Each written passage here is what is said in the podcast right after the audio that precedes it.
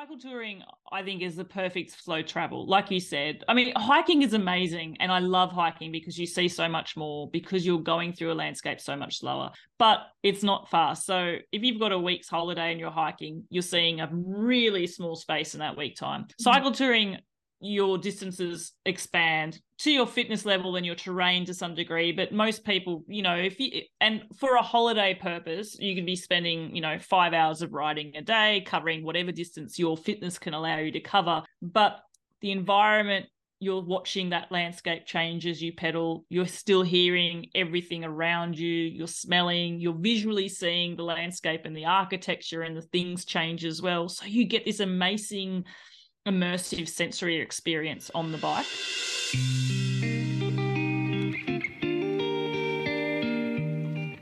Guys, welcome to the Blue Rose podcast, where the focus is moving towards things that feel good. Every week, we explore different topics in outdoors, travel, balance, wellness, with the common theme of following your passions. Join me, your host, as I share stories from all over the world. This podcast is all about embracing new experiences and turning the ordinary into the extraordinary.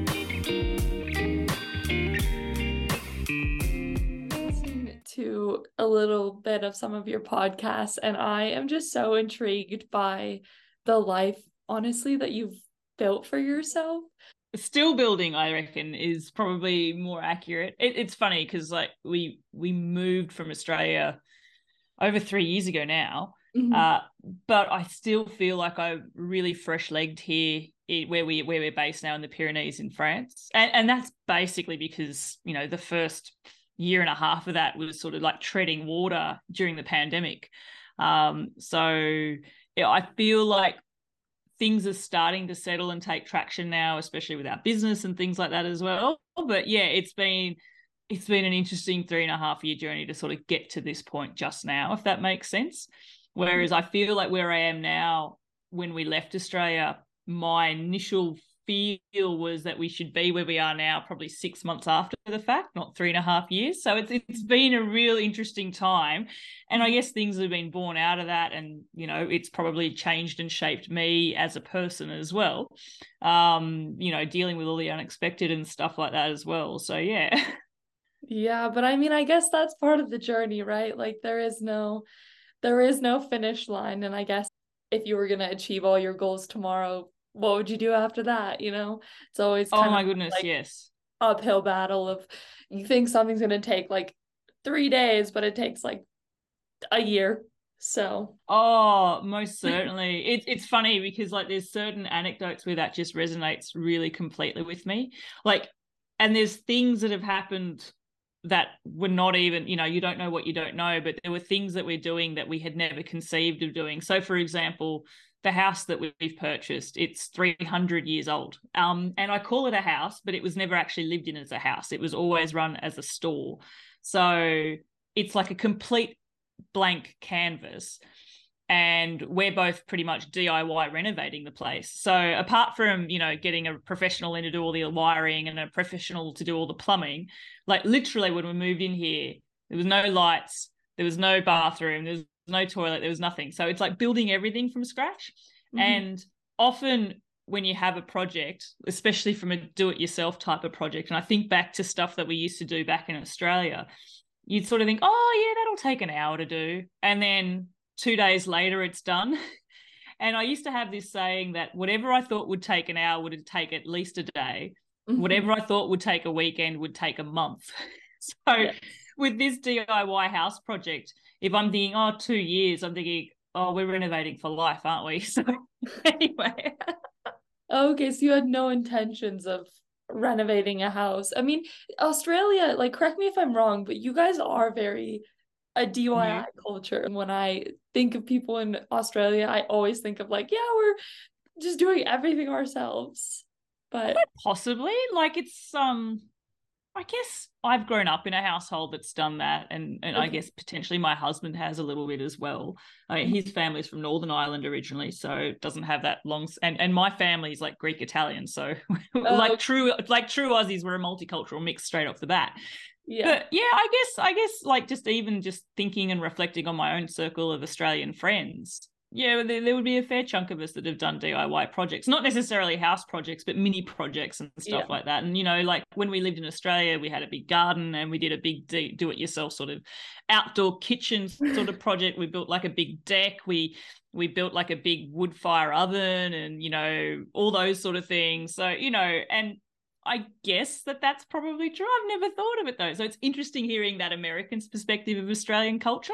I mean, the funny thing here is I'm moving into like we are in a tiny French village, like quintessential French village, right?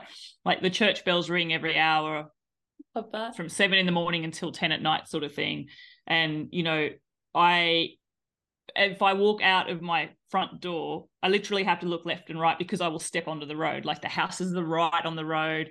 Um, our walls are like 90 centimeters thick. Sorry, that's about 30 inches if I've got yeah right we don't yeah exactly.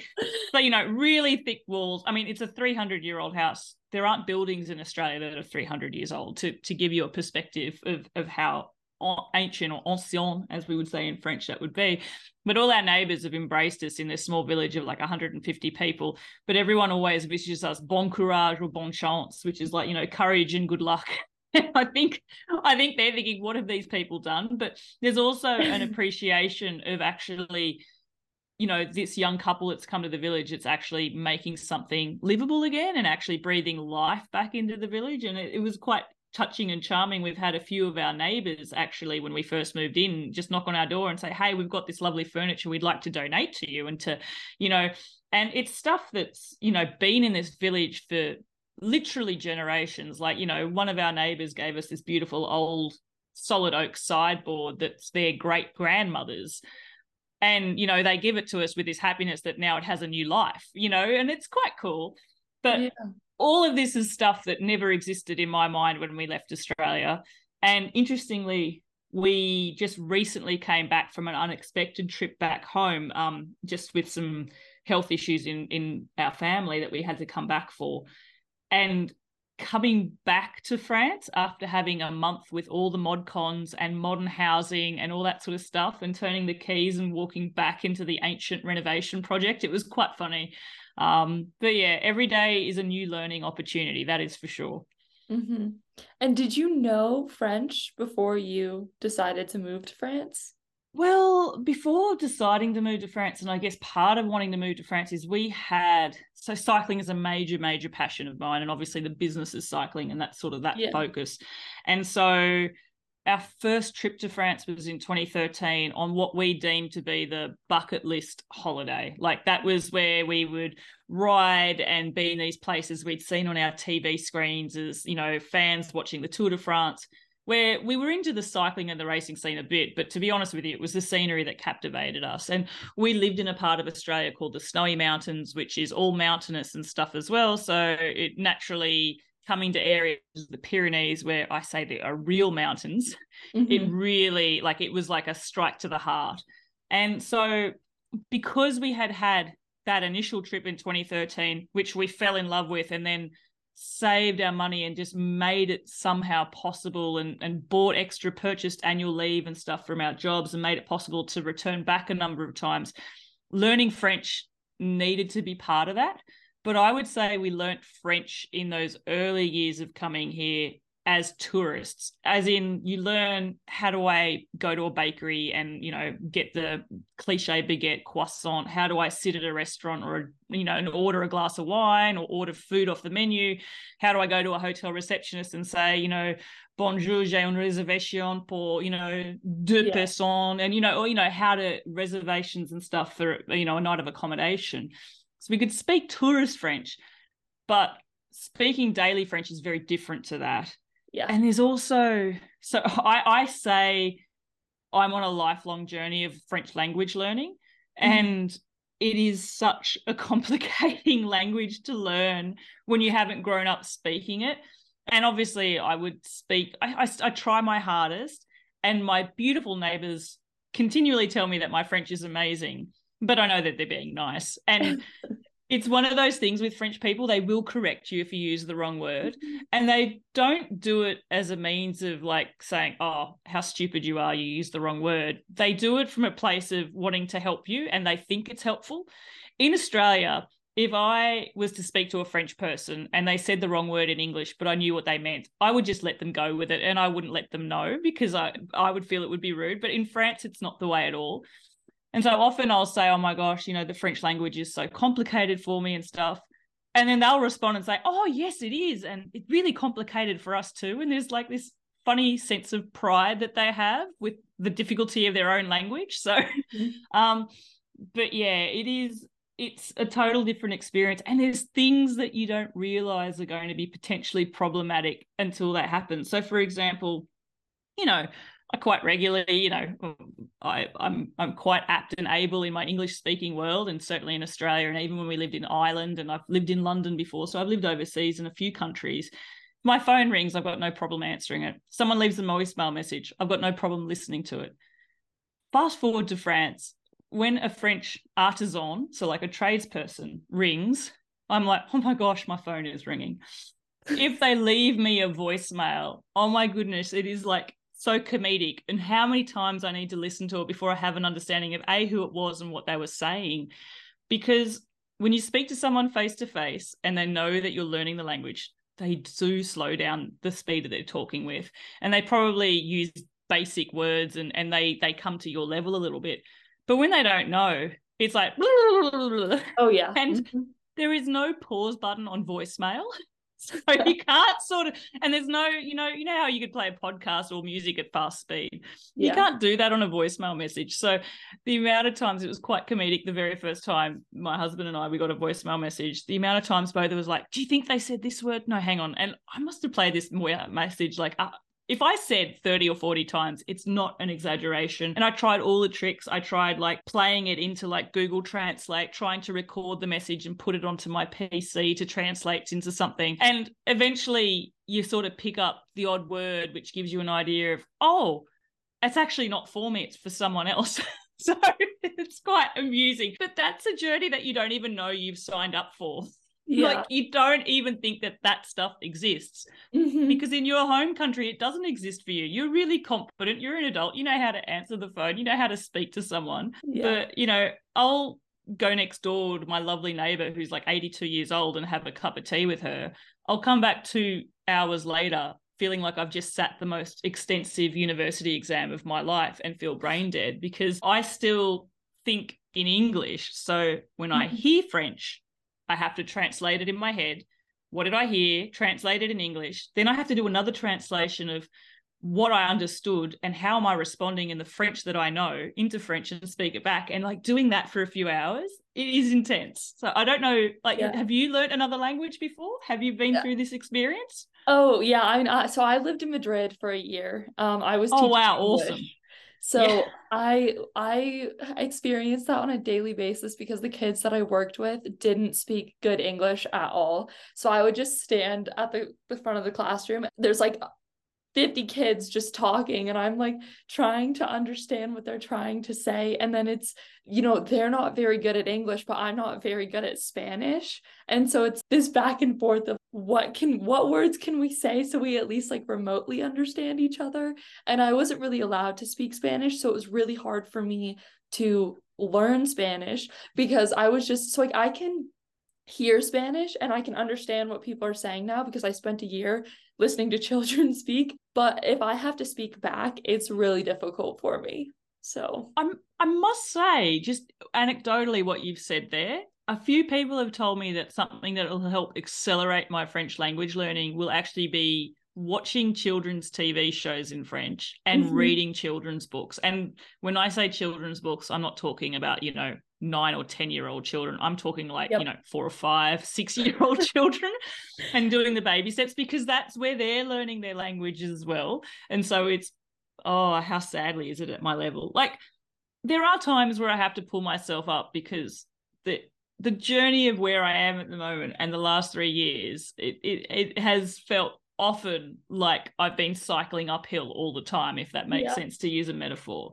And there's times where I have to pull myself up where I go, wow, I just had a conversation with my neighbor about the water, the stream that's running through our backyard. I would never have even known how to do that a year ago, and now I can happily do it. And so sometimes you don't really see the progression you've made when you feel like you're doing a daily struggle, but there is small steps.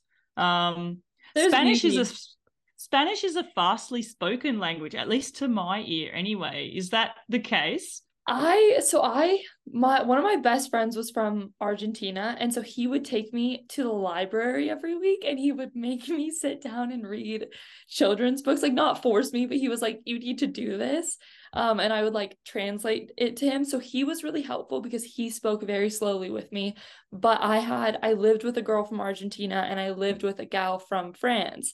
And so the gal from France was also fluent in Spanish and then so, but she was trying to get better at english and then i'm trying to learn spanish and then my argentinian roommate is trying to learn french.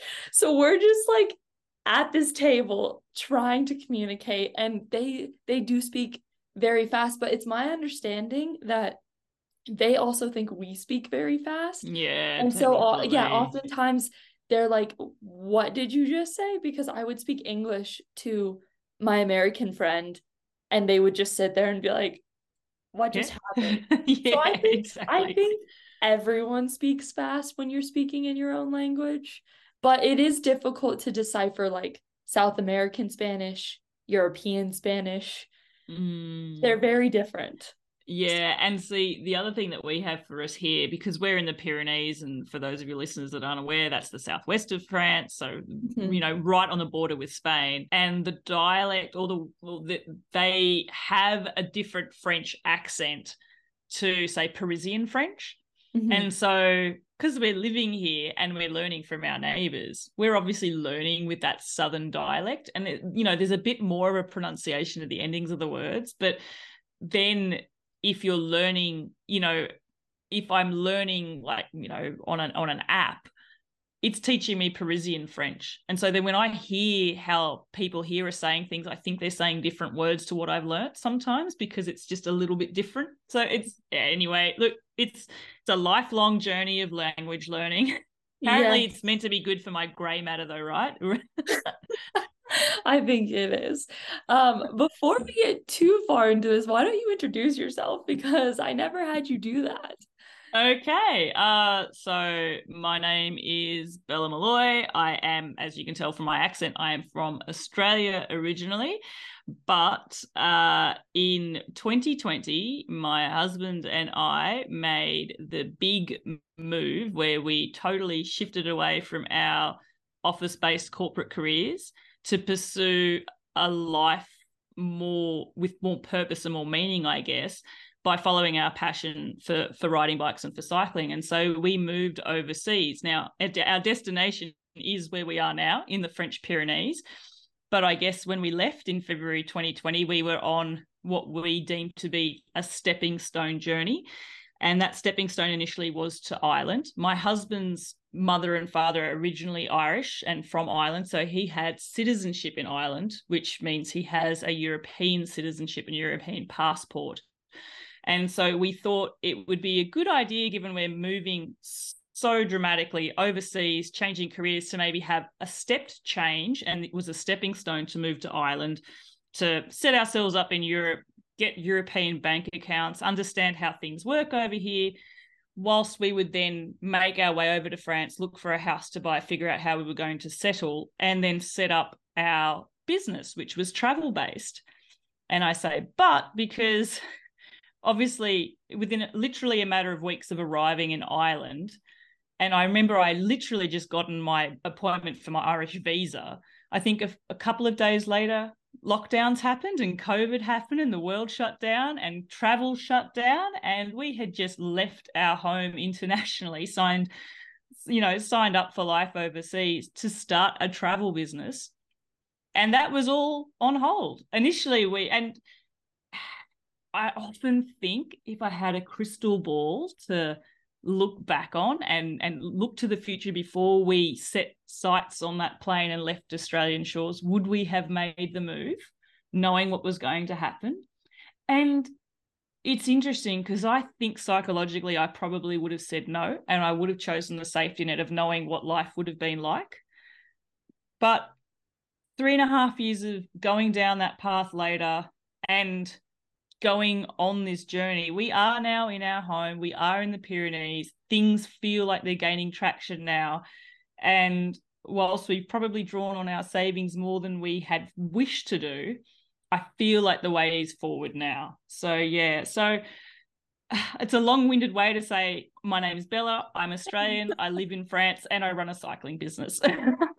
so you said that you had this plan to open this business before you left, and oftentimes, you know, like you leave, you go to another country, maybe you don't have an idea of what you want to be doing, but you knew that cycling was what you wanted to do. So how did you kind of get from like, I love cycling, I'm living in Australia, and now we're going to move and open this business like where did that love of cycling begin and kind of like where did this idea for a business come in yeah great question so i i like many many people as a child learned how to ride a bike mm-hmm. and maybe not like many people just absolutely fell in love with it for me it was an escape machine a freedom machine my mum used to like restrict me to only riding my bike on in Australia what we call the French nature strip, which was like you know the the, the strip of green grass directly in mm-hmm. front of your house. Which, FYI, if you're on a bike, is really hard and slow to pedal on.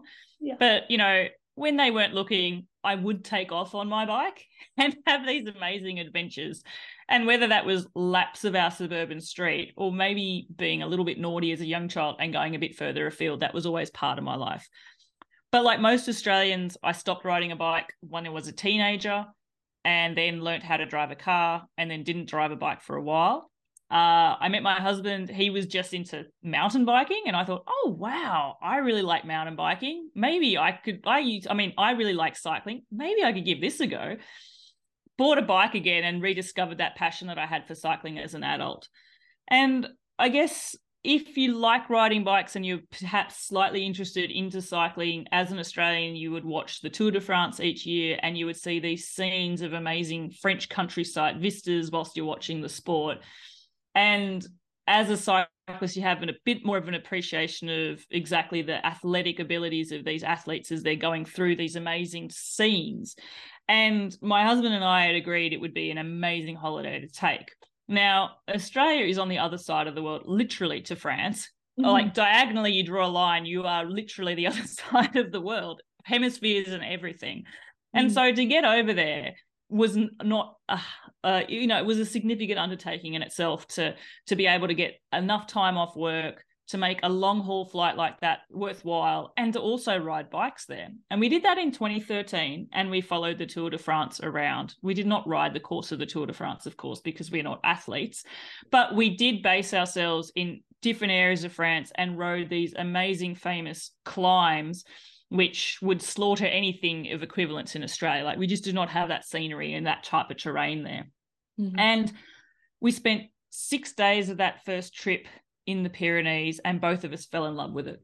And I remember we were waiting for our flight at Charles de Gaulle Airport to take us back to Australia. And we were both like, how are we coming back here again? We have to come back here again. We can't just say this was the bucket list and we've ticked it off because we were just both in love with something new.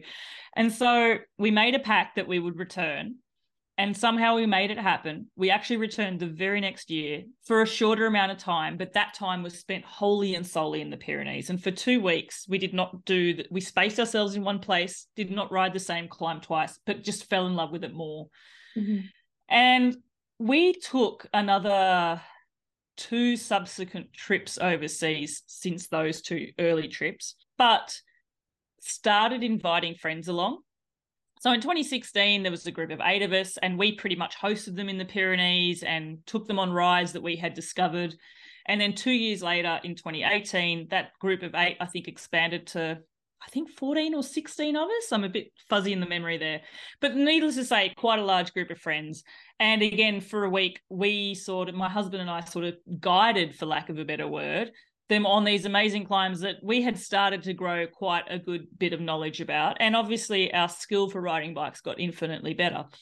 And it was during the that trip that every single person came back to us and said, Hey, you guys are really good at this. Like, you know the area so well. You're really passionate about it. Have you ever considered doing something like this? And we're like, hmm, okay. And I've said this a few times to people before. When you hear nice things said to you about your friends, you realize that that's why they're your friends because friends sort of have to say nice things about you, like otherwise. And so it's really nice to hear that feedback but initially you sort of think oh yeah that's really cool. They're on they're in the holiday mode and and that's why they're saying that. But mm-hmm. it did coincide with a time in life where perhaps myself and my husband weren't necessarily that enthralled with our corporate careers. You know we were both consulting in you know amazingly high paid jobs. My husband was a finance director. I was a consultant in the hr space for health and safety employee well-being injury management and the like in the defense industry. And it wasn't the sort of role where I felt I was living my life seven days a week. I, it was the sort of role where I felt I was wishing my life away five days a week so that I could live on the weekends. Mm-hmm. And I guess hearing about something and the thought of maybe we could transition to doing something that we enjoy more notwithstanding it's hard to do what we're doing now anyway and there's a lot of hard work involved. It's not it's not just sitting on my bike and going to rides and amazing places. Yeah. But maybe there's an opportunity to actually live 7 days a week or you know enjoy 7 days a week as opposed to you know wishing 5 days of my life away to live for 2 days. And i guess that's where the thought struck. We spent some time figuring out how would we make this work? What would we do what would the business look like? And we took a year and a half from coming back from that trip to i guess having sold our house having made business plans having saved up much more money and taking that flight over and changing our lives dramatically. When covid happened what did you do kind of in that period to i guess work towards the business? Because you're not in you're not in france at this time. You don't mm-hmm. have jobs i'm assuming. Mm-hmm. um yeah so no. that period no and that was a that was a really hard and complex period of time because I don't know what lockdowns were like for you, but in Ireland, it was actually some of the strictest lockdowns in all of Europe. And I spent, I think we were in Ireland all up 18 months. And mm-hmm. I think if I've tallied it up now, 13 and a half maybe even 14 of those months were in quite restrictive lockdowns. There was lockdown one and lockdown two. Lockdown one, we couldn't leave our home for two kilometers for a number of months. And then that was extended to not leave our home for with a radius of five kilometers for a number of months. All the pubs in Ireland were closed for the majority of our time in Ireland. Mm-hmm. Um, you know lockdown came in two days before st patrick's day and that was that was over there were no street parties there were no celebrations in fact even to the degree where for that first lockdown for a number of weeks restaurants and cafes were actually all closed. They weren't even doing takeaways. So it was like pretty much leave your house for your daily exercise do your shopping but actually if you can get your shopping online get that delivered to you don't go outside. And so we had just arrived in Ireland with the view that we would actually do some consulting work in Ireland in our old jobs while we do a house search in France. But that was out of the question with lockdown one we got to a stage where we maybe considered about should we be on this side of the world with everything happening? But then as some of your listeners may be aware australia closed their borders even to Australian citizens. So mm. it was impossible for us to return home. And then, even when Australian borders opened up to citizens, there was literally over 40,000 Australian citizens on a waitlist to come back into Australia. And flights in Australia were so dramatically reduced. You could board a big long haul flight in Australia that had maximum of 15 people on board at a time. So it would have taken months for us to get back home, even if we wanted to, notwithstanding the cost of a ticket would have been an absolute astronomical fortune. So that was out of out of the cards. And so we found that we were stuck in Ireland not able to get to France because of lockdown restrictions and without a job and needing to start a business which FYI was going to be travel based which was not going to be able to be started. But what we did then, and our business is an online business, it's called Seek Travel Ride. We run a website which helps people plan their holidays in France, and we are travel advisors. So there's a lot of free information on our website that people can look at to plan their own cycling holidays. But when they want to go into more details and plan their actual trips, they can come to us for a bespoke travel advisory service, which for a fee we then provide. And so what we did, being people that have never run an online business before is we taught ourselves and learnt a new skill. And that's a, that's a skill of website building. It's a skill of travel writing. It's a skill of you know google search engine optimization and all these other things that you don't realize exist. It's a skill of self marketing mm-hmm. and we skilled ourselves in a new job building a site. So that when we moved to France and things were able to happen, it was there ready to go and filled with information. And we could sort of, I guess, to say, in a weird way, hit the ground running, mm-hmm. even though travel still wasn't really up and running at that stage as well. So that's what we did. We we kept forward focus. There were times where I guess if I could click my fingers, it would not have been a word of a lie. I would have clicked my fingers to be back in Australia, back with friends, back with family, living a life that wasn't locked down because for the majority of our lockdown in Ireland, Australia wasn't locked down. Um, but I'm really thankful that we have, I guess, stuck it through and kept that forward momentum and that focus on our business maintained so that we put all our efforts into learning these skills, building a website, building a platform that now exists and is our business now. Yeah, well, and I guess if you could snap your fingers, it's always interesting because, like, you could have snapped your fingers and went back, but then maybe this business just wouldn't have existed. Maybe you would have changed your mind completely. So it's always, you know, grass is always greener on the other side. It's such a hard thing when you're making those passion driven decisions to be like oh god is this the right thing? because it's not comfortable. And that's that's the the piece there is you're leaving that comfort. And i guess i'm wondering you left your family in australia. And so i mean even now do you ever get super homesick and feel like i i need to go home? Or like how do you balance those relationships now that you're in a completely different time zone? Oh it's I I find what I miss has been really interesting. So we've literally last week flew back into France and it was our first trip back home to Australia since we left. So it was about three, you know, three and a bit years ago. And that trip came out of the blue. That trip didn't exist a month and a half ago. And there was a family emergency that we needed to fly back for. Mm-hmm. And I must say that was the exact scenario I was dreading could happen during COVID times because if there was a family emergency during COVID, we wouldn't have been able to get back into the country. So thankfully that didn't happen then. We got back, everything is okay with our family, so that's fine.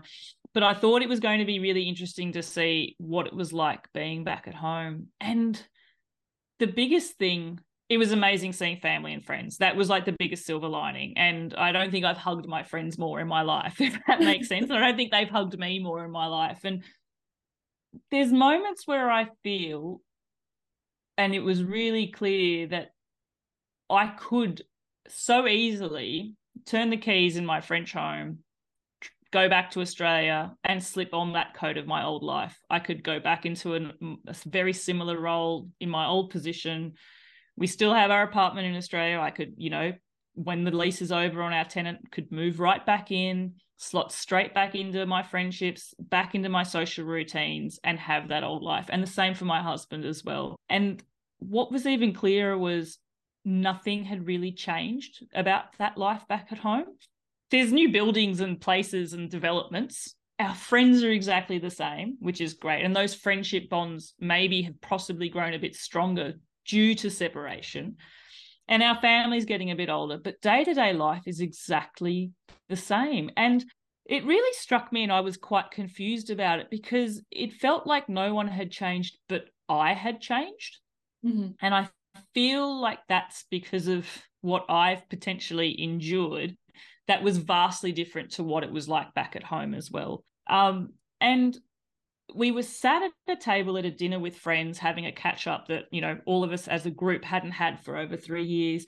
And it was actually one of my friends said to me have you found that you've come back and nothing's changed? And i said yes. And he goes that's a sign that you've done the right thing. And i go really? And he goes and i sort of had this light bulb aha moment when they were explaining that your life here can always be here for you. Your friends are always here for you. But this dream that you need to follow won't always be here for you if you if you shut the door now.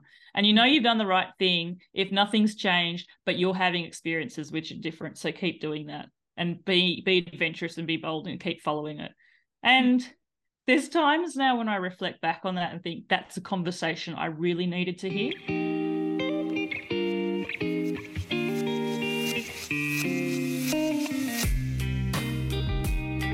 And it was funny coming back on the flight I can never sleep on flights, and the flight you really realize how far Australia is when you do a long haul flight. It's horrendous. Like the first flight that leaves from Sydney to get back to the you know Europe is a short flight. It's only like eight hours or so, but the next flight, the pilot gets on as you're taxiing to the runway in Singapore and says, you know, we've got a long taxi to the runway uh, in about 20 minutes but uh, strap in, good flying conditions, and our total flight time is 13 hours and 40 minutes. You're like, oh my gosh, please. like, it's a long, long flight. And I can't sleep on that flight. And funnily enough, I wasn't into the entertainment system. I didn't want to watch a movie. I didn't want to read a book. I listened to a bit of music, French music, because I'm trying to learn French. Mm-hmm. And I just constantly had these thoughts about potential parallel you you know butterfly effect sliding doors mm-hmm. i could slide back to that life do i want the struggle of day to day of what we're doing here in france because we are really establishing our business it's up and running now because travel's sort of back but it's still in its infancy you know i can't go and just pick the phone up without doing a lot of thinking in my head about what I want to say on the phone and stuff like that. I could slip back into my old life with ease. Do I want this struggle? And I remember then getting back and actually having a text with one of my best friends in Australia, sort of saying, you know, sometimes I wonder, is this the right decision? Have I made the right decision? And they, again, with their wisdom, and they've, they're a friend, but also a mentor to me, also said, your friends are here, your life's here, your skill set's still there. It's still going to be there in 12 years, in five years, in 10 years. Mm-hmm. Keep keep doing what you're doing because you can always come back to this. And I guess that's been the resounding advice and information that I've needed to hear to keep me on this path. It's mm-hmm. been super, super interesting. And I guess in terms of maintaining relationships, I don't necessarily miss Australia. I miss people. And when I mm-hmm. say I don't miss Australia, I love Australian landscape. You know, I love the beaches, I love the outdoor space and stuff like that. But I absolutely love France and I love French culture and I love the French mountains and I love the French way of life here in the Pyrenees as well. If I could magic a way to have all of my Australian friends over here as well, I'd do that in a heartbeat. But it's just adjusting to living on the other side of the world. You know, you you have weekly calls with your with your parents, you know, and I feel in some way we're more in touch with them here than we were back at home. Mm-hmm. that makes sense. And the same with our friends as well, you know? So, yeah. Well, I guess it's just a matter of like choosing your hard. Like, life is kind of going to be difficult no matter which route you choose, but it's like which which hard is a more fulfilling hard the hard of yeah, drowning out your life for five days a week. But then there's the heart of like, but I'm actually passionate about this and and I want it to work. And what what reminded me of when you said that is I spent last summer in Switzerland working at a hostel and those three months, like I, I got home back to the States and I laid in my bed and I was just like, hmm, was that a fever dream? Did did any of that did any of that happen? I, I don't know. Um, but like you're saying, I mean, I think I've experienced that as well. Is like no matter how many times I leave, I come back and everything is the same. Like my job was there for me, my friends, mm. my family. I could literally go back into the exact same life I was living. And I that's just such a weird experience. Like I still don't know how to feel about that. Yeah, I'm the same. And like I said, the biggest thing for me, which I still I don't know that I would say struggle with is I feel I have changed. Mm-hmm. And it's interesting and I think I think that's forced solitude. I'm an extrovert, so for 18 months I couldn't be the normal extrovert that I was. Mm-hmm. I went into a pretty dark space in Ireland because of that. Then when we finally moved to France, you know, we moved to France on our bikes. We took the ferry from Dublin, landed at Cherbourg in Normandy, right at the very tip of northern France, and cycled all the way down south to the Pyrenees. And that was a magical time of amazing freedom. It felt like freedom. You know, I was on my bike, you know, I was just like that little kid that had learned how to ride and escape from the nature strip and, and, and go further than I could have gone.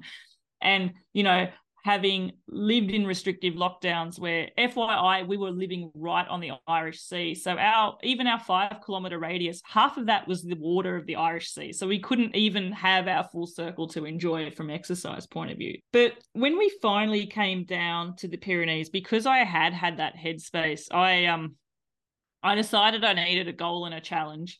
And I got involved and signed up for a event. It's called the Normandicat 900, which is an ultra distance cycling event. And uh, if you have listeners who don't know what that is, it's where people get on bikes and do stupid, crazy distances in crazy small amounts of time with no sleep and and and ridiculousness.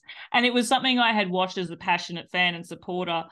And I guess you you watch people on Instagram and social media and the like, and you know you follow people, so you see your echo chamber coming back to you, and it normalizes things. But I decided I needed something as a goal to push myself on, and I signed up for this event and had six months worth of training, which meant to do something of this nature takes a significant amount of your time to train. And when I say that, I mean 20 hour training weeks on the bike, at least minimum for five and a half months of that.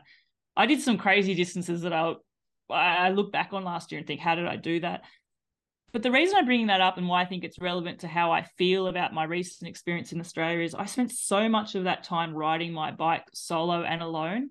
In Australia, I would do some of my riding on my own, but most of it was social. And riding is a social thing in Australia. You ride with your friends, you go somewhere amazing, you stop sometimes halfway at a bakery, you have, you know, some sort of coffee and cake. You finish, you might end with coffee and cake. It's, an, you know, you're riding your bike, but you're there as a social thing.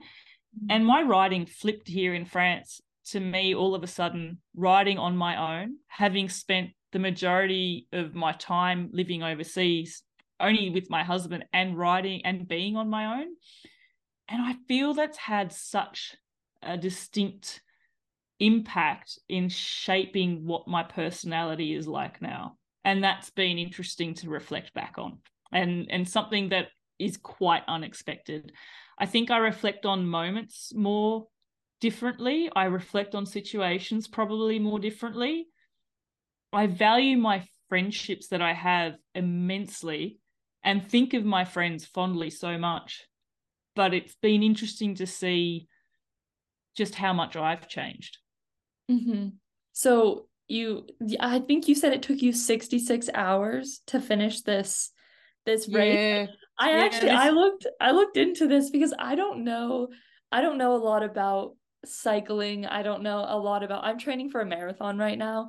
Um, oh, that's most... amazing too. Sorry. Yeah, I mean I love I love running. I do. But I the only the most biking I've really done is within little triathlons that I like to do, but I never train for the biking. I, I don't know what it is, but I I just because like I'm like, oh well the bike will take me, you know. It's, but it's hard. It is hard. Um, but I find something about cycle touring. I have a friend right now that's like starting to get into it. And the more I hear about it, the more I'm just like, this is so cool. This is great because it's not hiking. So it doesn't take me as long, but it's not driving. And I hate driving cars. As an American, I I suffer on a daily basis because I'm like, I have to take my car literally everywhere. Mm. And so this idea of like getting into biking sounds so appealing.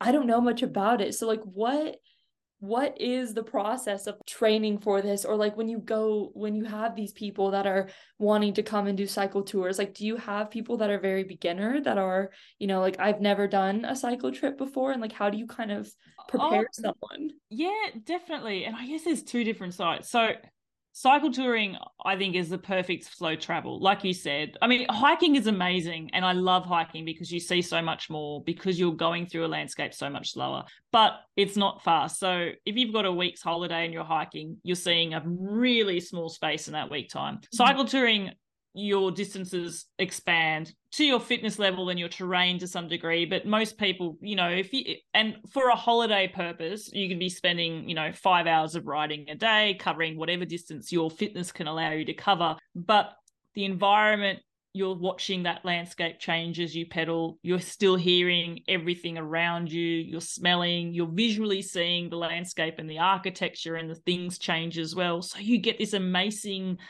immersive sensory experience on the bike. And the cycle touring we've done, we've done, you know, uh, a lot of it recently has been camping as well. So we are fully outdoors a lot of the time. And that has been an amazing thing. And it, it is open to all fitness levels. And I think that's the great thing about it is that you don't need to have done this pre-certification cycling course to all of a sudden qualify you to be able to do a cycle tour. It just might impact on potentially how much discomfort it might be for the first few days, or potentially just what distances you want to cover. But there's no rule book that says you have to be on your bike for five hours. You could cycle tour and, and you know ride a mo- an hour in the morning, stop for lunch, ride an hour in the afternoon, and get to a different spot if that's what you wanted to do. And that could be a great beginner step for you. I always say if people want to dabble in cycle touring, pick a weekend, pick somewhere that's different from what you know and and find a way to cycle there stay overnight and cycle back. And that gives you a great feeling for what you can expect which is great. The difference between cycle touring and ultra distance cycling is it's it's like it's like ultra cycling uh, it's, like cycle touring but like on fast forward and truly immersive because your senses are, because um so I guess to help with your listeners, the event I did it was called Normandicat 900. I didn't realize when I signed up that the event actually had a official finishing time limit. So to be deemed an official finisher, I had to finish this this distance and this ride within 73 hours. And the distance of the ride, Normandicat 900 gives you a clue because 900 kilometers is the general distance that you'll have to do. And I say general because there's another element to the event that I did in that it it involved connecting eight checkpoints that were dotted around the department of Normandy in northern France and, and a few that sort of went into neighboring departments as well it was fully self-supported. You had to map your own route decide which way you're going to connect the checkpoints decide which way you're going to do the whole thing. No outside assistance is allowed whatsoever. If your bike breaks you have to fix it. You have to get your own food. You can't have someone meet you somewhere and give you anything. Like wholly and solely responsible for yourself. And in order to do a distance that much like my route was 900 and I think when I mapped it, it was 904 kilometers, which I thought was pretty good. But I, um, during my tiredness, took a couple of wrong turns. So by the time I got to the finish, I think I was around 913, 914 kilometers. In order to do that in 70 within 73 hours, it's not that you have to travel at high speeds but you have to spend so much of every single day on your bike cycling. And when I say it doesn't mean high speeds, it's because generally people who do really well in ultra events, they do really well because they learn how to eat food on the move. So you might stop and resupply, but you're not generally stopping and resupplying and having an hour for lunch. You're stopping, I would say, during my event, I would have stopped on average for resupply maybe for half an hour to, uh, to sit down for foods during those two and a bit days, but most of my food was eaten on the bike. You've got to navigate, you've got to be aware of things, you've got to be aware of where you're going to sleep. How long are you sleeping for? Eight hours is a luxury that you do not have if you're an ultra cyclist. The event I did started at 10 o'clock at night. FYI, I did not know it was going to start at freaking 10 o'clock at night when I signed up. I didn't know there was a time limit and I didn't know it was a nighttime departure. Mm-hmm. And I was freaked out about that because that involves riding through a night and in the dark. And my experience of riding at nighttime was back in Australia, meeting a really dear friend of mine early in the mornings. We would ride, and maybe the first 45 minutes to an hour would be in the dark but I was in city lights, lit up streets with our own lights for that factor. I wasn't in the middle of the French countryside in places I didn't know, and I didn't have to do that for eight full hours. But um, I did it. um, I rode the very first day. I rode throughout the night, did not stop. By the time I eventually stopped late the next evening, I had ridden 385 kilometers, which okay. was crazy. and and yeah, the next day got progressively harder because of that. um, but I had to back that up again and had to see whether I had gained the fitness through my six months of training to be able to do that. And everything takes so much more thinking and so much more effort. And it's cliche. And this will be something that you'll know with your training with your marathon. And I know it's different distances, but you get to a stage where something will be hurting physically. If your head's okay, you'll be able to keep going. If something's hurting physically and your mind's not in it and your mind wants to stop, that's you done. So it's all about the head. The day before, hours before the event, I had a problem on my bike. And this is like, I'm about to set off on this ridiculous escapade and my bike's broken. Like, what am I going to do? Now, thankfully, this is before the event, so I could go to a bike store. Went and they tried to fix my setup. They they gave me a little bit of a hack which would get me through, but it was skeptical whether it would hold for the entire event. Thankfully, it did. But the best bit of service that I got from that bike shop visit was the mechanic telling me a French saying, which is commencer avec les jambes, finir avec la tête. And that means you'll start with the legs, but you're going to finish with the head. And I thought of that so many times during this event because it was true. My head had to be screwed on to get to that finish line. I had a few wobbles, but thankfully I got there. Um, and yeah, 66 hours and 12 minutes, I think, is my official finishing time, which was crazy. yeah, I mean, that takes some serious mental strength because once you get to a certain point physically, it's like it, it is a mental a mental game after that. So you have all these little setbacks, you have these moments of like what am I going to do? I mean, you don't seem like someone that's just going to give up super easily. How do you kind of navigate those difficult situations and be like like no matter what this is gonna it's just gonna happen no matter how it happens. I think there's times where you don't realize you're navigating it if that mm-hmm. makes sense. I think there's times where it's well this is the situation and i just have no choice i've just got to get through it. You know lockdown in ireland that really sucked. Uh, yeah. did i want to navigate that? No. Did i have a choice? No. And you just have to you just have to do. You have to get up every day. You have to make a plan for what's going to move you forward. You have to have a goal and have that focus towards it. And it has to be something that you believe in. I couldn't still be on this side of the world if I didn't believe in the dream of being on this side of the world. And if I wasn't passionate about why I'm here, I couldn't do what I'm doing now in order to be in a job like I was back in Australia. That that just would not happen. I'm passionate about what I do now. I love cycling. I love being able to give people those experiences that I have and it comes out in that enthusiasm and that's what allows me to get through. I, I think there's times where you have no choice but to get through stuff. You have to. You are in the situation, you have no option, and you've just got to grin and get through it.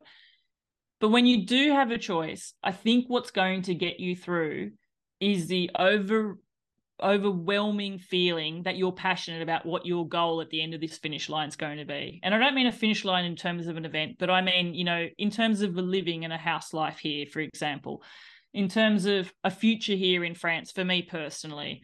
I couldn't be here if I was doing my old job, for example. I need to be passionate about what's brought me here, and I need to be 100% positively on board with my why and my purpose for being here as well. Just saying that makes me a little bit icky because it reminds me of facilitating human resource employee well-being sessions and telling people this in my old role. And I've used buzzwords which I don't I hope is not jamming too much into your listeners but it's it's a hundred percent true. You need to be passionate behind your goals. I I needed to have that belief in me of why I need to be resilient is because of this. And knowing that it's going to struggle, but it's going to, I, I can get it out the other side and I can be a stronger person for it. And I will be proud of what I've achieved. And I will be thankful for it in 10 years' time, looking in the rearview mirror because I did it. Mm-hmm. I guess when I have the option of returning back, I wouldn't want to take that option wondering what if I want to leave my all my what if cards and burn all my matches out here before I ever take my get out of jail card, if that makes sense. It definitely does. How do you feel about when people say you need to pick like this one thing? Because here you are training for this ultra cycling, but then you're also trying to build a business and you're also renovating your house and you have all these things. So, how do you kind of balance that in your day to day life? And how do you kind of move each needle forward when you know that like like obviously i think your business is probably at the forefront of what you're trying to do. So do you believe that you they, there can be balance and that you can achieve multiple things at once? I think you need to have balance in order to achieve things. Okay. If there if you're at balance, nothing can get achieved. And what I mean by that is there are times where you have to put so much effort and focus solely on one thing, but you've all, in life we always have to juggle balls and spin plates. It's it's an always thing because there's always going to be scenarios that didn't exist you know last week that exist now that are going to and you i guess in a way you have to shift and um and pivot if it's anything my ultra distance cycling experience has probably helped me become a bit more resilient because you have to be good at problem solving to get through those events especially when it's a self-supported event. You can't take outside assistance. You are your own problem solver, and you yourself are the person with the skills that's going to get you from A to B to the finish line. And I guess enduring and going through that's made me realize what I can put up with and what I can do and what I am capable of. Physically, yeah. And mind you, I don't quite have the fitness that I did this time last year, but I know that I could get that back if I was dedicated enough for that type of goal. I could do that. But mentally, going through that experience can only change you for the better in realizing what you're capable of. And I guess mentioning earlier, all that time spent on my own training, it took a while in the early months to enjoy that experience. But after I realized how important it was for me, and now that's something that still occurs and whether it's I need to make sure that the way that I schedule my day is hours spent on the business, on, on the website, in calls with clients, doing things, preparing for the cycling season. But I always have to allow myself that time for myself, which is so important, which allows me to go on my bike and escape for two hours, or go on a hike for two hours, or be in my garden, which I love, for two hours, or take my camera with me and actually, you know, be the passionate photographer that I am for a few hours. And that's, I guess, to use a cliche, that's the equivalent of applying fertilizer on a plant. But for me, that that's the way that I continue to be able to do things and to multitask. Spreading yourself too thin isn't good, and trying to do too many things one on top of the other, you're going to drop a plate, and you have to be prepared for that.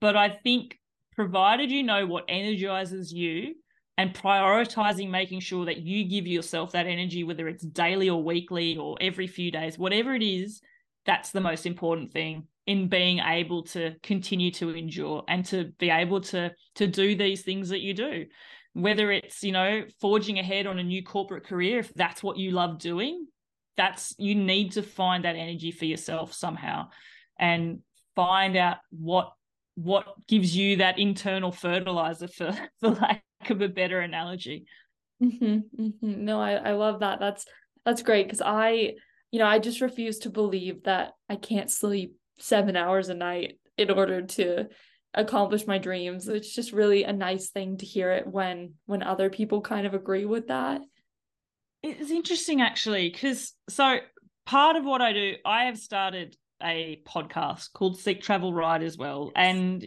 in that, I share the stories and experiences of people who have undertaken amazing adventures on a bike. So there's two things there. One, I'm passionate about that space. So as a host, it's it's not a job for me to interview people about this yeah. because I love hearing their stories. It's like that's part of my own little fertilizer now, for lack of a better word. I need to move away from the fertilizer theme. I think no, that's I sort of it. an ins. I think it's an insight into the fact that I love my garden. But anyway, um, but part of that show is I've met some amazing guests who've done incredible things. And I've been able to get an insight into what's make them do things. And one of my guests is a neuroscientist, uh, Dr. Florence Cattell. And I, when I got back to Australia, was fortunate enough to spend some time with her face to face. So this was like the biggest silver lining gift to plug into her neuroscience mentality of positivity and mindset more than anything else and just how powerful having the right mindset is. And Florence currently is working on research about people who have experienced burnout. And in a corporate sense, it's termed quiet quitting. And her research is fascinating. But the reason that she's doing it is, because she herself has experienced this and she loves her job. She loves studying. And she experienced it when she was full time at university, doing many, many hours on a side job, also volunteering, um, you know, for 15 hours a week on top of her job, on top of her university, on top of all the extra research and study she was doing as well. And initially, Florence told herself, well, something's got to give. And what gave for Florence was sleep. And she just didn't let herself sleep for, you know, she'd go a few days and not sleep. She'd sleep on very little hours.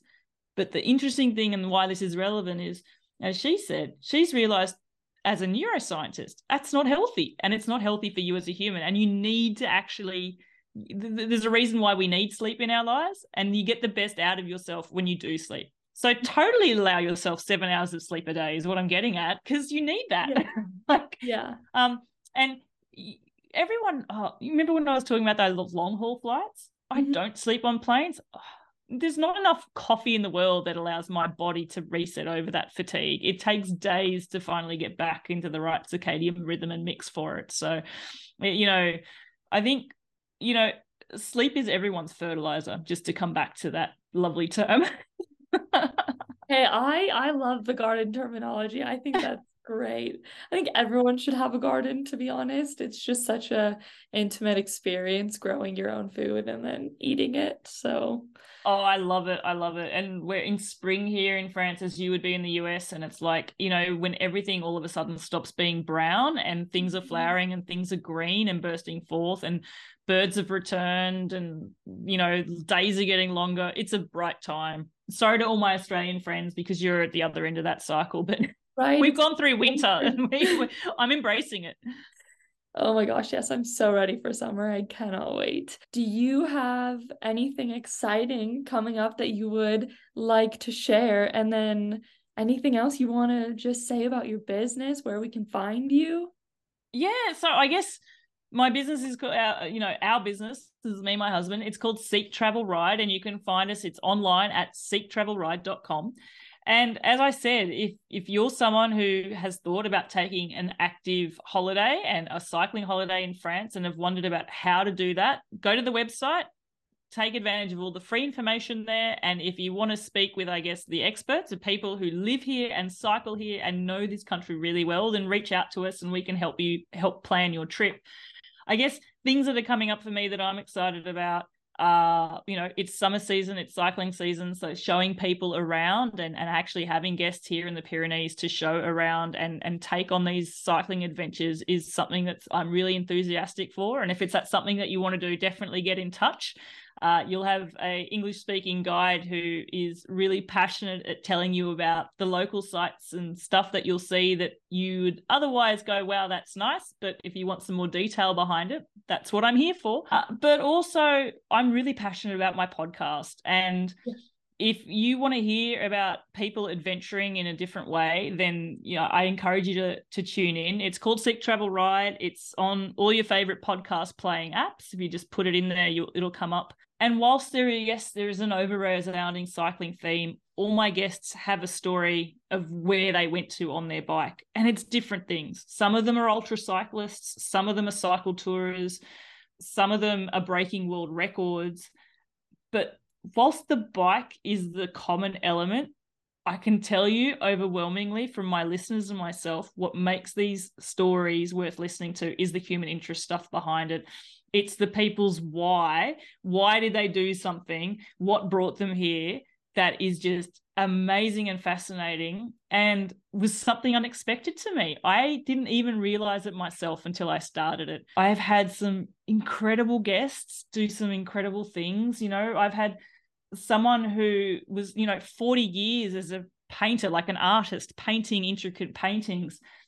All of a sudden, overnight, their life changed for them because they suffered a stroke and they lost the vision in, in one of their eyes, which meant they all of a sudden couldn't paint anymore. And all of a sudden, they want to maximize the remaining amount of vision by traveling on a bike slowly enough through the world to see everything out there. You know, these are the sort of stories that I just love hearing about.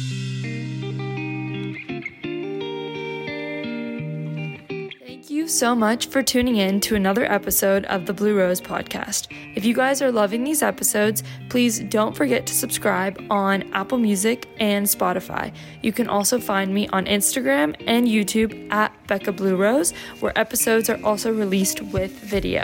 Individual episodes with just me are released every Tuesday morning. Episodes with guests are released every Thursday morning. I am sending you guys good vibes, and we'll chat soon.